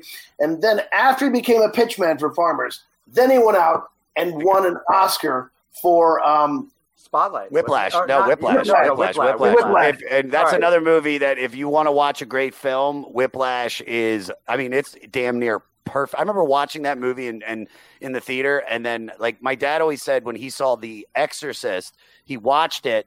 And then he stayed in the theater again to watch it again. And I did the same thing with Whiplash. I watched it back to back because I loved it that much. And JK is just I mean, d- you know, it's that's what sucks about you. You know, you you you do a commercial and you get everybody's going to go, oh, Farmers uh, Insurance, and you're like, this guy's got. A, I know, but he's he's the first guy that went and did that, had a career, then goes, okay, I'll do commercials now, then comes back and gets the fucking Oscar. good for him. Yeah, Yeah. good for He just him. did. He just did Netflix Invincible. He's one of the voices on Invincible that I was I just watched recently. Plays the dad on that, and then Juno. God, he was great in Juno. He's he's amazing. He's Yeah. great in everything. Yeah. Me and you, I was going to say this is because you're talking about you're an incredible. You're like, okay, uh, this isn't blowing smoke. I'm saying is we talk about I talk about character actors. You know, the character actors of the past, that guys where you're like, I don't necessarily know their name, but they're in every fucking movie I loved. That's you were saying a worker amongst workers, man. If you can be that guy, because you said this, you'll work forever. Yep. You will work forever. They'll be like, oh, Anchorman, but then it'll be, you know, he was, you know, thank you for smoking, or like, so like to be a character actor, man, to be lucky enough Yep. to be able to be a character actor, you know, people trade it off. Like it's, you know, you need to be a great bass player. You could be the singer, but you're a singer, you better die at 27. Bass player, you could be 90 and still be a cool cat on bass. What was So the what, what was the organ you referenced earlier? Farfisa. Parfisa. That's what I was Farfisa. thinking. I'm a With that. Parfisa. You're a You're farfisa, Farfisa dude. organ, man. Fully farfeased. You're farfisicled. prior to this, they had put out a record. They put out a greatest hits album, Elektra 13, and then they put out Absolutely Live, which Dave has on vinyl and you can't see if you're listening. But they used older pictures of Jim. So remember, at this point, Jim's got like the beard and he's fat. You know, he does Morrison Hotel where you could see him getting puffy. But they're using these old pictures on records where he's at this point and he's pissed off at the record company because he wants his art. He had said this to Paul Rothchild I want to be a poet and I want it to be tied to what I'm doing right now. So, because of it, he forced them to use on this album cover, if you look at it, he's not only, he's got his beard, he's the same size as the rest of the band. For the other stuff, they would always have him blown up. Even the first album has like his big Jim's head, big Jim, and then the band. For this one, not only has a beard and he's chunky, but apparently he was also drunk. Uh, Oh yeah, look, pull that pull it back up again, Yeah. uh, Dave. yeah, According look to, at like, him. Ray, Just yeah, no life behind his eyes. Yeah. No life. That is a guy that they sat in a chair and said, "Look this way," and he went, "Ugh, ugh, He's, he's Shake actually, Shack. uh, lower than Shake Shack. You know, the recording album before the quarter here. He uh, he's lower than everybody else Yeah. on this album. I think that was on purpose too, wasn't it, Morty? Yep. Slouching, yeah. probably. He Probably went gonna hold- for yeah. Sorry, go on. No, he just didn't want to be. He didn't want to be. He was tired of the iconic Jim thing. Because remember, you've got a short period of him being skinny and gorgeous and all that was a pretty like it was only like four or five years. So like after after that, he was just drinking and eating crap and you know. But yeah, he very much specifically said, "You're going to take a picture of me, and I'm going to be the same size. In fact, I'm going to be like lower than them." Same size, and I'm going to be sitting because I can't stand because Yeah. I've been drinking all day. Oh, Yeah, and that, by the way, that that record, the, the place you talk about the Shake Shack thing, for Yeah. a while that was a bar. It was next to El Pollo Loco. I rem- no, I think I remember it. Yeah. Yeah. Well, And no, they had- I, I- no, it was the it, dude. It was the the Palms, right? No, Palms is 'Cause- further down. Because because that was because it went we were it was always we were we were going to to the Palms, not the restaurant. Uh, it's You're maybe it was about just the called lesbian, the lesbian club. The lesbian bar. Yeah. That was where I, I remember. David, do you remember? You know Tammy Joe Deeren, right? She does the shows at the Comedy Store. I'm I'm I'm almost positive she's Okay, probably sure, yeah. reached out to Yeah, yeah, yeah. you. She used to run a show there, and she used to put me and Angelo up, and and that was how we saw the LA Woman thing. I mean, that whole block has just been like demolished now. Yeah, it's I mean, terrible. It's, it's you know, it's i- Is there a sign up there anymore or no? No, they used to have. In fact, in the bathroom of the of the bar when they had Oh. it there, they used to have a plaque up in the bathroom that said, "This is where Jim cut his vocals." Because I told you he Oh. recorded. So for a while, the plaque was up there that said he recorded. He recorded his vocals in this space that you're pissing. I am Wow. going to. I so I've got the picture somewhere. Uh, I, I I'm praying it's on my Facebook. Like I've posted it. Ye, I mean, fucking 2009. No, no, no, no. We were by 2009. You were well, maybe, maybe. I mean, I mean, I was still doing MySpace, but I remember Facebook was starting to really gain steam. Um, and also, you know what? For all the shit about social media, there is some the the the fact that there are those pictures out there that you know are just live on the internet and give you at least a place. I mean, I'll find that picture, everybody, and I will post it on my Instagram this week. Um, So they recorded several other songs for this album, including something called Orange County Suite, which you can get on a later release like compilation, which is interesting to listen to. They put once again they did the music later, so it's not technically the Doors at the time, but it finishes it off. And then another from Jim's, uh, another of Jim's songs from this era was something called Paris Blues. Now it only exists as an unheard and a really badly damaged cassette, but some of the lyrics were going to the city of love, gonna start my life over again. Once I was young, now I'm getting old. Once I was warm, now I'm get now I feel cold. Well, I'm going overseas, gonna grab me some of that gold. Wow. So a lot of people have talked about whether or not even Ray really entertained this for a long time. People would be like, "You think Jim's still alive? Do you think?" But you know, he knew he was going to Paris. He thought, you know, I think he thought he might dry out or whatever it was, or nobody knows if he got a hot shot of dope or if he, you know, if, or if he just drank himself to death or whatever it is, because it's still very mysterious. But just the fact that he had this thing called Paris Blues, and then he went to Paris and died a Yeah. few months later. I have, uh, I, David. Have you? Uh, and both, all three of you guys, uh, three, not you, Adam. You just sit there, stare at the screen. I don't even know why you're in the shot. You're in the YouTube videos for some reason. You say He's nothing. pretty. I like pretty Um, uh, so the, I've been to uh, Jim's grave Ah. in uh, in Paris. I went uh, when I was twenty. No, I wasn't even twenty. I was I was eighteen years old. Wow. And it's it's really sad because there's every other tombstone in that cemetery. I forget what the cemetery is called. Uh, has is writing on it in graffiti, being like pointing the direction to Jim's grave Uh, uh and it's it's but like i i mean it's it's still this it's really cool there's still people there every day it's like you you he's obviously with the only six records i mean this guy and you can hear it even this the legend i i just it's like i don't think if he doesn't go to paris and pass away and that would be cool if he is just living on an island somewhere laughing at all of us writing incredible poetry and you know but uh, it's i don't think that you know we're sitting here talking about this band. Do you? I mean do you guys think that there's this if he doesn't die he may have become a filmmaker. Who knows? Yeah. I I, I, c- I could see that yeah maybe just a different act and just a different form of media but you know but who knows i, I listen I, I i hate to say that i'm uh, that i'm glad the story is this you know tragic as it is but uh, I, it's romantic. It's beautiful, and Yeah. even dying in a bathtub in Paris, you know, it's something that you know I don't wish on anybody, but man, it just makes that legend so legendary. Yeah. Um, and his epitaph. So I'm sorry. So you saw his epitaph. I don't know. Was the skull? Was the head still there when you went? Yes. Okay, because that has been years. So, what, so you guys know there's a bust. There was a bust of Jim's head at By his the- grave site, and they removed it because people were kissing it and fucking it. By the way, though, like just to give you an idea, I was 18 years old and finally legal to, uh, to drink in in Europe. So I was drunk the entire six and a half months I was in Europe because I was backpacking with a friend. And let me tell you, I mean, we would go way too young to appreciate anything. Like we would go to like we're at the Vatican. We're like, this is great. Is there a bar around Yeah. here? Uh, because that's what we want to do. Yeah. More more importantly, yes. I did the same thing, and on his grave for you. So you guys out there, this is really this is Jim in a nutshell. It's in Greek. It's kataton, uh, kataton daimona atoi, which basically means true to his own spirit.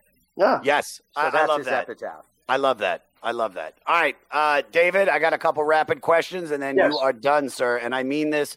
This was a fun one today, boys. That's This good. really was a fun. one. I love this. Rapid questions. Here Yes. we go. Uh, favorite song on this record. Ah, shit. L.A. Woman. All right. Least favorite song on this record. Uh, Hyacinth House. All right. If you could only be stuck with one Doors record the rest of your life, Oof. What are you picking? Oof. Shit. I guess it's this one. really? Yeah, because it, it, it is the culmination. Uh, and it's got so many different, drastic, cool songs. Oh, shit, Strange Days. Oh, Yeah. Yeah, I know. oh man. shit. I know. I know. Uh, well, how many how many more records uh, of, of the Doors are on uh, the list, Morty? Do you I don't know. I haven't. I haven't actually looked at it because I'm afraid. But we've had two so far. Why are no, I you mean, you know, because you start going like, how long do I have to wait until I get to, you know, Morrison Hotel or whatever else? Oh, Mor- no, Morrison Hotel's on here. I've seen it on here. I'm Okay, almost okay. positive it's on here. I mean, I, I imagine the first album's got to be on there because, I mean, you know, except for Soft Parade, which is the one that even that has what Touch Me on it. That's the record that's kind of looked at as kind of their low point where they went over there. But even that one, listen to the actual song Soft Parade for you that don't know it. That's a really interesting listen. But they were still going for they were going for something on that that they didn't exactly hit, and they added the horns and stuff to that record. So you end up with "Touch Me," you know, which which up until that point didn't have that same dun dun dun dun dun dun dun, dun, you know. So that's an interesting one. But now he's Come on, totally come in it. on, come on, now he's come on on, waiting. now touch me, Yeah. babe. Waiting on the, he's on waiting on the sun. Yeah. All right, what do you got, David? yeah. You got five seconds. You got to pick. Uh, L.A. Woman. Oh, okay. I'll take it. All right, and last question we ask this every every episode: uh, Does this record deserve to be on the 500 greatest albums list, Oh, yeah. Yeah, without a doubt. and why? Uh, why? Because it is quintessential Doors. Uh, I believe the Doors have been an incredibly influential band, and uh, this I think encapsulates a lot of what their sound would do. They would inspire a lot of different musicians. I don't know that for sure because I'm not a musician, but there's so many different wonderful sounds on this thing, and like that, this leaps off into the legend. So from there, yes. No, I agree. I agree. Uh, David, this was fantastic. I, I mean this with pleasure. a bottom Thank hour. you. Thank you for taking time out to do it. Uh, it's long overdue because I tried to get you for Big Star. Remember you? uh, We, yes, we, I'm glad we finally got it done. But no, this this was even better because I don't. Did you have all the Big Star albums on No, I don't. vinyl too? I have Ah, one. yeah. And also, I play. Swear to God, played this last week before you asked me on No that shit. little on that little phonograph I have upstairs. No shit. What's All right, the Phonograph's a record player. Uh, one, I, I have to ask one thing everybody wants to know. Any chance of Anchorman 3? I hope so. Remember, there were 11 years between Anchorman 1 and Anchorman 2, so we got a couple years to go. And uh, all we have, yes. So let's just say yes. I'll Love say it. yes, so that'll put it out there, so people start talking about it again. Tell and then we Will- came up with, Hold on. yeah, let's do it. Uh, I, I got to ask this then because we you brought it up. I didn't even think about it. T- give me your favorite Anchorman moment. Take us out on something. Um, f- favorite moment. It's tough. I, I, well, the first week that we shot Anchorman one, uh, myself and Paul Rudd and Steve Carell had all. Uh, uh, we were all married, and we were all in one trailer. It's called a three banger. So we're sharing one long trailer in three different uh, rooms, and we'd hang out in each other's room. And with the first week of shooting Anchorman one, all of us had gone home and said to our wives, "I'm not keeping up. There's no way I can do this. Everyone's better than me." So that was very cool. That all of us felt like, "Oh shit, everyone's great in this movie but me." So that was kind of fun. Oh, wow. That is great. Yeah. That is great. It really is. It's just it's it's a perfect man. Everything you've done, I've I've really enjoyed it. I'm, and we get to know you over the And you guys are has both on F is for Family. That's the one thing we didn't There you go. about. There it is, buddy. You guys are both voices on F is, F is for Family. it is. Uh, That's yeah, uh, that's that's a feather in the cap for sure. I'm, I'm bummed. I'm bummed that we that we we did the last table read, and I mean, you Yeah. know, it's a Did it's a bummer. the But last? Did you do the last series or the last? Uh, I've done it. Actually, my last I I only am I'm only in like two episodes this season, and uh, the Pogo, I Pogo my there.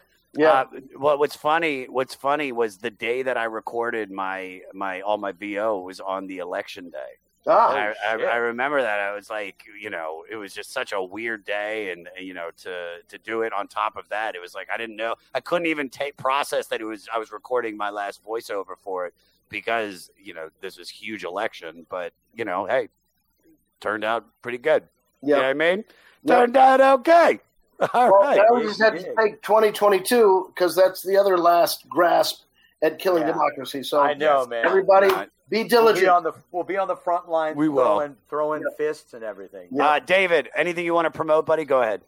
Uh, I guess America's Top Dog drops on A and E June 29th, folks. It's a family, fun, friendly show about canine competition. Nice, nice. Morty, you got anything? Yeah, absolutely. Follow me on Twitter. It's DJ Morty Coyle. Uh, apparently, Clubhouse is dead, according to Josh. Dead, bro. It's dead. Stop I, I it. t- abs- no, dude, I don't even go there anymore. It's like a ghost town. Told Um, you, dude. I told you, all man. the Android people came in there, and I see their green dots, and I'm done with it. You're So, yeah, done, no, no. dude. So that's there. Uh, follow B and Daddy cartoons. I'm fortunate my daughter actually does let me show her my music and sing with me. So B and Daddy cartoons He's got on Instagram. The coolest kid, David. Like Okay. B is B is just. I mean, I love her so much, man. She knows he's taken her to every concert. She's seen everybody live. That she's going to be one of the hippest like high school students in the world. So That's awesome. She goes to theatrical school, and God help me. But yeah, so uh, and just and Fokker Fokker Force Five Tuesday nights. I play with, as I said, Dan Rothschild and a bunch of the, a bunch of the guys from the Kibitz Room from back in the day. We play live online Tuesday nights about eight ish Pacific Standard Time and Jewish Standard Time, and then that's on Facebook Live. You can find us on there, Fokker Force Five, and then a shout out to Michael Dutcher one of the Fleece Army guys, somebody that likes staying in Twitter, talks about this. Please talk about this episode. All the all the Fleece Army listening, please put in your favorite stuff. Bring it up. We love seeing what you guys love about the episodes. We love seeing what you. We love reading what you guys love about these songs. What stuff turns you on. Please don't. don't You're yeah. You guys are just a, you guys are just as big as part of this as me and Morty and JT and Adam and, and our guests. So so you know make involve yourselves in it and and we'll make this even more fun. So uh, yeah, dude. Big shout Uh, out to all my, them. My final thought is uh, the patience of Adam Bernard is astounding. Thank you very much. He might have died at 27, and we just have him sitting there. Uh, David, thank you so much, buddy. Thank you. I appreciate you. Great to see you. Best You of luck in. New York. All right.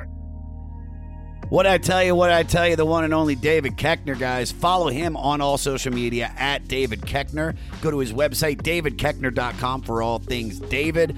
Make sure you check out America's Top Dog on A&E starting Tuesday, June 29th at 8 p.m.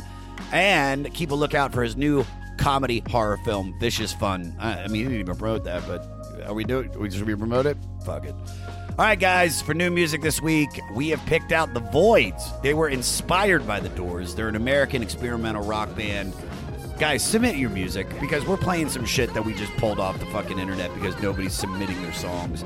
So come on, man. But you're listening to the song Queerus. I don't even know if I said that right. Could care less. You can find all the links to the music on our website, the500podcast.com. And we want to play your music. So send us your song if you were influenced by one of these albums coming up. And we will play it at the end, trying to help you out. We get good numbers. Good enough. Uh, good enough.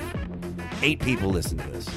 Oh, shit. Next week it's to be New Order. I feel so extraordinary. We're going into 1987's album, Substance 1987. I can't wait. This is one of my favorite songs. Uh, do your homework, Dougal Dougal. Stay freezing.